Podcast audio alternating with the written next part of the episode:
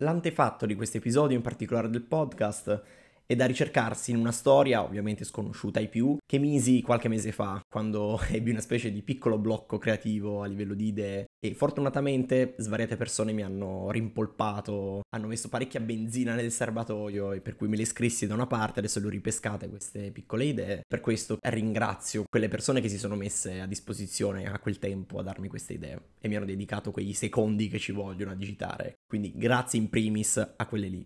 Quindi, pippotto iniziale finito, direi che posso provare con la mia solita e celere parlantina ad arrivare dritti al punto, al nocciolo della questione. Oggi ti parlo di un complesso di concetti di per sé che uniti tra di loro danno un minimo comune denominatore che però svelerò, mi permetto di creare questo leggero hype all'inizio a metà dell'episodio.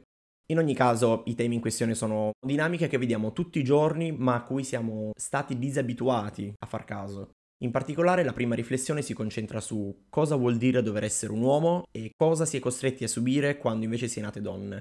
Il secondo filone invece gira attorno alle crisi che questi due generi stanno avendo, con tutta una serie di retrospettive di genere, ci saranno un po' quella anche dei luoghi comuni, comunque delle figure evocative classiche, che però hanno un ruolo molto importante all'interno dell'episodio, e tutto questo è tenuto insieme dall'utilizzo dei social, questo perché purtroppo sono onnipresenti e onnipotenti e quindi meritano necessariamente un discorso un po' a sé stante da fare e che introduce quindi tutto il resto. Dalle premesse si può dedurre che sia un episodio leggermente più carico di contenuti, anzi sono tante sostanzialmente le cose, quindi potrebbe durare leggermente più dei classici 20 minuti canonici a cui ho abituato. Me ne scuso, io provo a snellire dove necessario, dove possibile, tuttavia credo che questo sia veramente uno di quei discorsi che bisogna proseguire in sedi diverse o comunque bisogna trovarsi e parlarne. Però io provo a fare del mio meglio, ecco, sarai tu il giudice del mio fantastico discorsone di oggi. Dunque, il primo elemento che vorrei sottolineare e portare quindi alla luce è quello della concezione dell'uomo che abbiamo oggi. Direi che è rimasta pressoché invariata da quanto? Cioè, 2000 anni? Di più? Di meno? Non lo so. A occhio e croce comunque sono due millenni tutti. In questo senso direi che posso anche ritenermi fortunato come uomo, perché sono bianco, sono europeo e quindi sulla carta sono quasi al massimo grado di tutela economico-egemonica e bla bla bla, insomma, no? Seriamente parlando, comunque sulla carta ho di per me già in partenza enormi vantaggi sociali rispetto per esempio alle donne oppure altre etnie o verso altre religioni o minoranze. Ma a parte ciò, lo dico da uomo, essere uomo fa davvero schifo fa schifo sia dall'interno, per uno come me che non rientra praticamente per nulla nella concezione media di uomo medio, sia dall'esterno, perché sempre questo standard rende il mio genere prossimo a quello dei nostri molto più nobili cugini gorilla. Da uomo è orribile e davvero deprimente sentirsi continuamente ripetere che bisogna essere la parte attiva delle relazioni umane, devi essere quello che fa le cose, dove sono finiti gli uomini di una volta, cioè tutta questa roba vomitevole, no? Sei quello che con i suoi pari parla di sport, allena il fisico, parla delle tipe, questa mi raccomando è una terminologia specifica proprio inerente al sesso in questione, di quanto è figa questa, di quanto è cessa quella. Quando invece ci si approccia alle pulzelle, sei quello che in genere deve fare il primo passo. Devi pagarle una cena, una cosa, un aperitivo, portarla in giro, magari fare shopping con lei o per lei, Insomma, praticamente devi metterti metaforicamente, almeno per il momento, a 90 e farle fare delle tue finanze ciò che meglio crede. E qui dal ribrezzo interno si passa a quello esterno. Perché l'altra parte, le donne, si aspettano delle cose dai maschioni alfa, no? Anzitutto, nessuno cerca mai un uomo beta. Perché, come ha detto Louis C.K. in uno dei suoi tanti spettacoli, Louis C.K. tra l'altro è un comico americano, nessuno scopa al ribasso. Le pulzelle si aspettano e pretendono, a dire il vero, di essere corteggiate, di essere cercate e desiderate. Che fai? Andiamo a cena fuori, devo pagare io? Ma che uomo sei? In un gruppo di donne si parla di palestra, studio, quando non sono delle oche totalmente ignoranti, della dieta, di vestiti che si vorrebbe comprare, eccetera, eccetera, eccetera. Le donne parlano un sacco, gli uomini sono più simili a un interruttore di monosillabi, e infatti alle donne piace l'uomo che agisce, non che parla. Insomma, in quest'ottica l'uomo diventa un chihuahua da compagnia infighettato e possibilmente palestrato perché anche l'occhio vuole la sua parte, che circonda di attenzioni la sua donna. Nell'ottica opposta, invece, la donna è al pari di una cintura Gucci, esibita come una preda catturata, possibilmente con curve da capogiro, e che si perde in convenevoli. Ah, è che non vada più in su dell'altezza del cazzo, dove tra l'altro le piace stare. Ripeto, essere un uomo fa proprio schifo per questo. Se non rientri in standard scimmieschi, sei fuori dalla categoria uomo, quindi diventi automaticamente frocio e vieni declassato in uomo di serie B. Agli altri uomini non interessano gli stati d'animo, non, non, ci si chiede tra di noi come ci si senta in merito a qualcosa. Viene repressa la creatività e l'unicità, perché mette in crisi di per sé lo status di uomo. E questo è il nocciolo duro di cui parlavo all'inizio, la concezione tossica della mascolinità. Dagli anni 60 in poi, l'uomo contemporaneo sta subendo dei colpi durissimi a livello culturale. Penso in particolare ai moti di Stonewall in America. Lì si è dato inizio a una vera e propria onda Pride, in cui gli omosessuali hanno finalmente urlato al mondo di esistere pubblicamente, con tutte poi le battaglie annesse connesse. Ed è stato tutto un decrescendo per l'uomo medio, perché sono stati messi in discussione tutti gli attributi che storicamente questi hanno sempre avuto. Parlo di una crisi a livello antropologico e culturale, cioè, e parlo proprio di un modello che dopo mille anni non è soltanto ammuffito, è diventato cancerogeno per la società anche se devo autocorreggermi, a essere in crisi è un certo tipo di mascolinità, di immaginario egemonico, stereotipato, codificato nella nostra cultura. Quello che tantissimi artisti e personaggi influenti stanno cercando di far emergere è una maggior volontà di liberalizzazione del corpo maschile, in ottica plurima tra l'altro. Per dire la spiccia, l'uomo con determinati abiti scandalizza. Perché? Perché viene meno la virilità che lo contraddistingue, così come se ricorre al trucco o alla depilazione. Gli uomini di serie B sono tutti quelli che sono svincolati da quell'immaginario tossico, che li misura in base a performance e prestazioni, in campi come lo sport, la carriera e importantissimo la durata a letto. Come se poi non ci fossero altri tipi di successo. E come se la mascolinità fosse un blocco unico invece di una pluralità di cose. Riguardo ciò trovo meritevoli di menzione le parole che Achille Lauro scrisse sul suo post post Sanremo che pubblico poi sul suo Instagram e questo penso che sia la conclusione dell'atto primo. Mi permetto di leggerti, so quante sono, 10 righe, quindi se non c'hai voglia sarà un minuto e mezzo in cui provo a enfatizzare leggermente di più queste parole, quindi che ne so, fai due minuti che skippi e non dovresti perderti nulla se non ti interessa. Il post recita Cinquantenni disgustosi, maschi omofobi. Ho avuto a che fare per anni con sta gente volgare per via dei miei giri. Sono cresciuto con sto schifo. Anche gli ambienti trap mi suscitano un certo disagio. L'aria densa di finto testosterone, il linguaggio tribale costruito, anaffettivo nei confronti del femminile e in generale l'immagine di donna oggetto con cui sono sempre cresciuto. Sono allergico ai modi maschili, ignoranti, con cui sono stato cresciuto. Allora indossare capi di abbigliamento femminili, oltre che il trucco, la confusione di generi e il mio modo di dissentire, e ribadire il mio anarchismo, di rifiutare le convenzioni da cui poi si genera la discriminazione e la violenza. Sono fatto così. Mi metto quel che voglio e mi piace. La pelliccia, la pochette, gli occhiali glitterati. Sono da femmina? Allora sono una femmina. Tutto qui? Ciò a cui sono giunto, almeno personalmente, è che tutto questo discorso trova enorme risonanza in positivo per una volta nell'utilizzo dei social, o almeno parlando di Instagram, è pienissimo di profili come, ne, so, ne dico uno su tutti, James Charles, o di modelli o artisti che mettono tacchi o vestiti generalmente femminili. Basti pensare che già citato Lauro oppure al suo amico Doms. In questo senso, i social stanno aiutando ad abbattere, o perlomeno a dar voce, agli uomini che io definisco New Age, che quindi sono la risposta alla mascolinità tossica, cioè l'accettazione della pluralità di forme che questa può assumere. Tuttavia, qui inizia il secondo microblocco, non credo di poter dire altrettanto in merito alle ragazze. Potrebbe essere solo una mia percezione in questo punto, quindi alzo le mani, ragazza, donna, nonna all'ascolto, correggimi se sbaglio, se appunto ho informazioni incomplete, fermami subito. Noto che i social stanno sempre più diventando portatori di canoni di bellezza che prima era solo virtuale, ma che adesso si sta spostando troppo nel reale. C'era un prima social e un dopo social. Nel dopo social la bellezza passa attraverso i filtri di Instagram.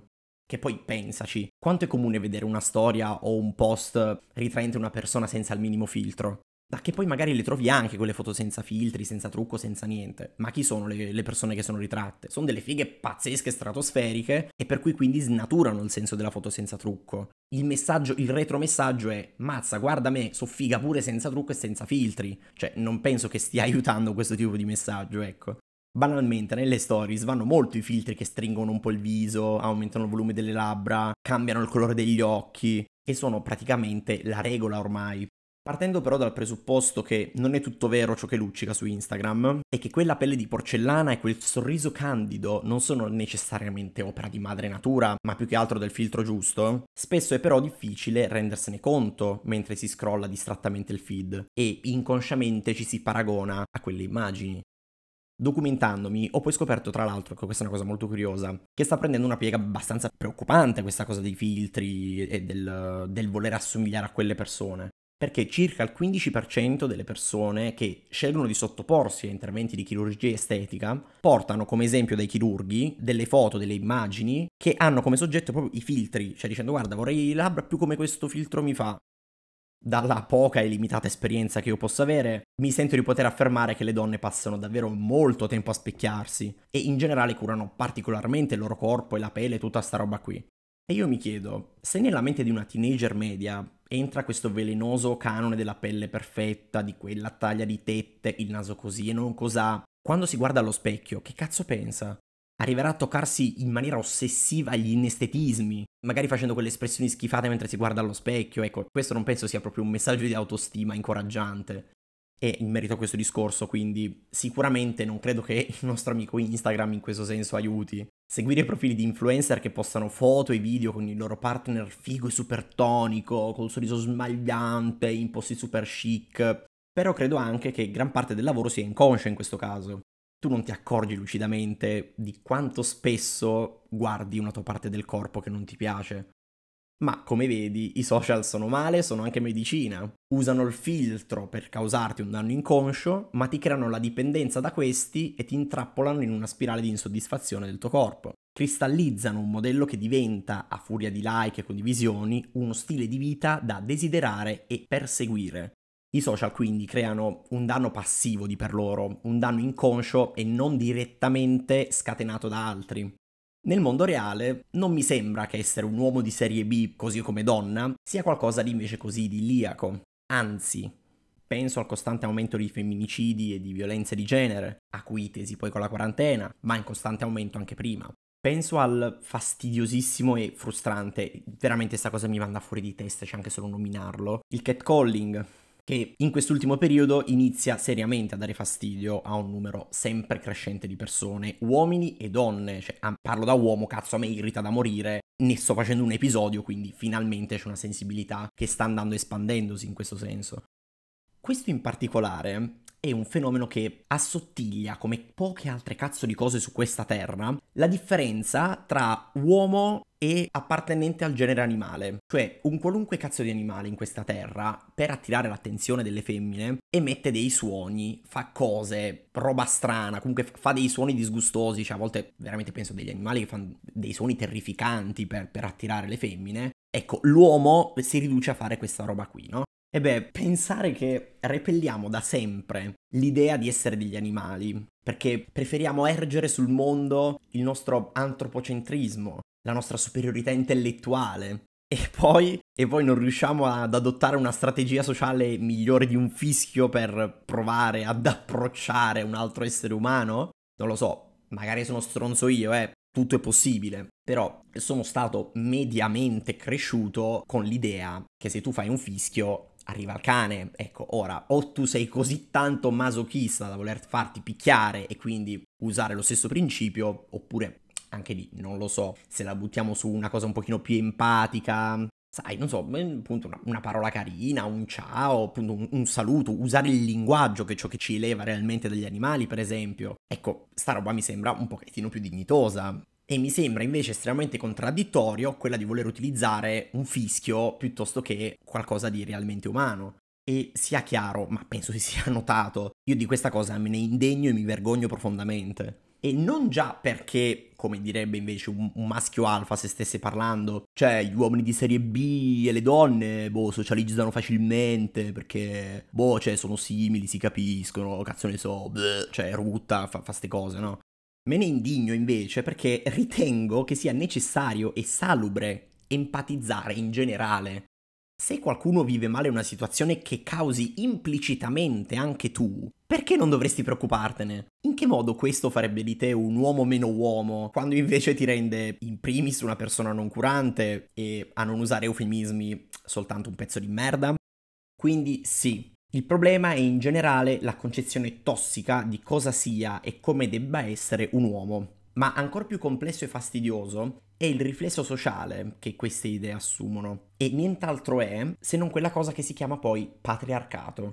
Questo insieme paternalistico di concezioni votate alla protezione di esseri minoritari e indifesi che hanno bisogno proprio di qualcuno che li protegga, come le donne infatti, questo agglomerato malsano di uomo protettore e facente veci di altri Sta roba mi dà fastidio perché è velenosa, subdola e profondamente irrispettosa. E ripeto la terza volta, lo dico da uomo, perfettamente conscio di ciò che ho detto finora e della complessa macchina che mi ruota attorno.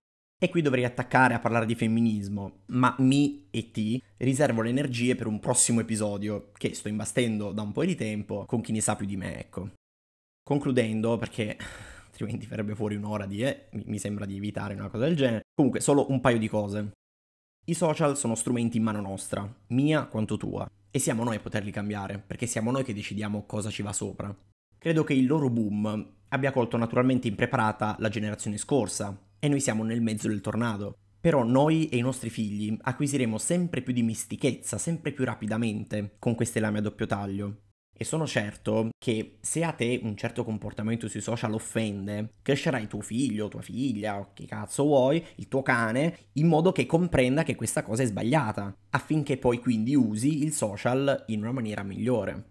In pratica ci libereremo da questo malanno della pelle di porcellana, delle gambe da urlo e dei vestiti firmati, quando noi tutti prenderemo coscienza che sono sostituibili con qualunque altro valore, anziché disvalore. Qualunque di questi noi vogliamo o preferiamo. E lo stesso discorso è necessario applicarlo all'educazione dei nostri futuri figli. Femminismo e nuova mascolinità non sono opinioni, sono richieste di libertà ed emancipazioni. Sono qualcosa verso cui dover dare rispetto, dopo che se ne comprese le idee. E in questo mi ripeto, non si può decidere se farlo o meno. Si tratta di scendere dal piedistallo del privilegio, non per vivere peggio e quindi per dare benefici ad altri, ma per riconoscere la dignità che anche gli altri meritano. E con questo poi concludo. Mi sembra qualcosa che in media un essere umano, che appunto si dice tanto diverso dagli animali, intelligente, comunque dotato di una facoltà intellettiva superiore, riesca a fare. Cioè non mi sembra che la ricerca di giustizia e uguaglianza sia qualcosa di così astronomico per una razza come la nostra, no? O forse sbaglio, vogliamo continuare a parlare a rutti, scorregge e monosillabi? Così, giusto per capire da che parte devo andare ad ammazzarmi, porca puttana.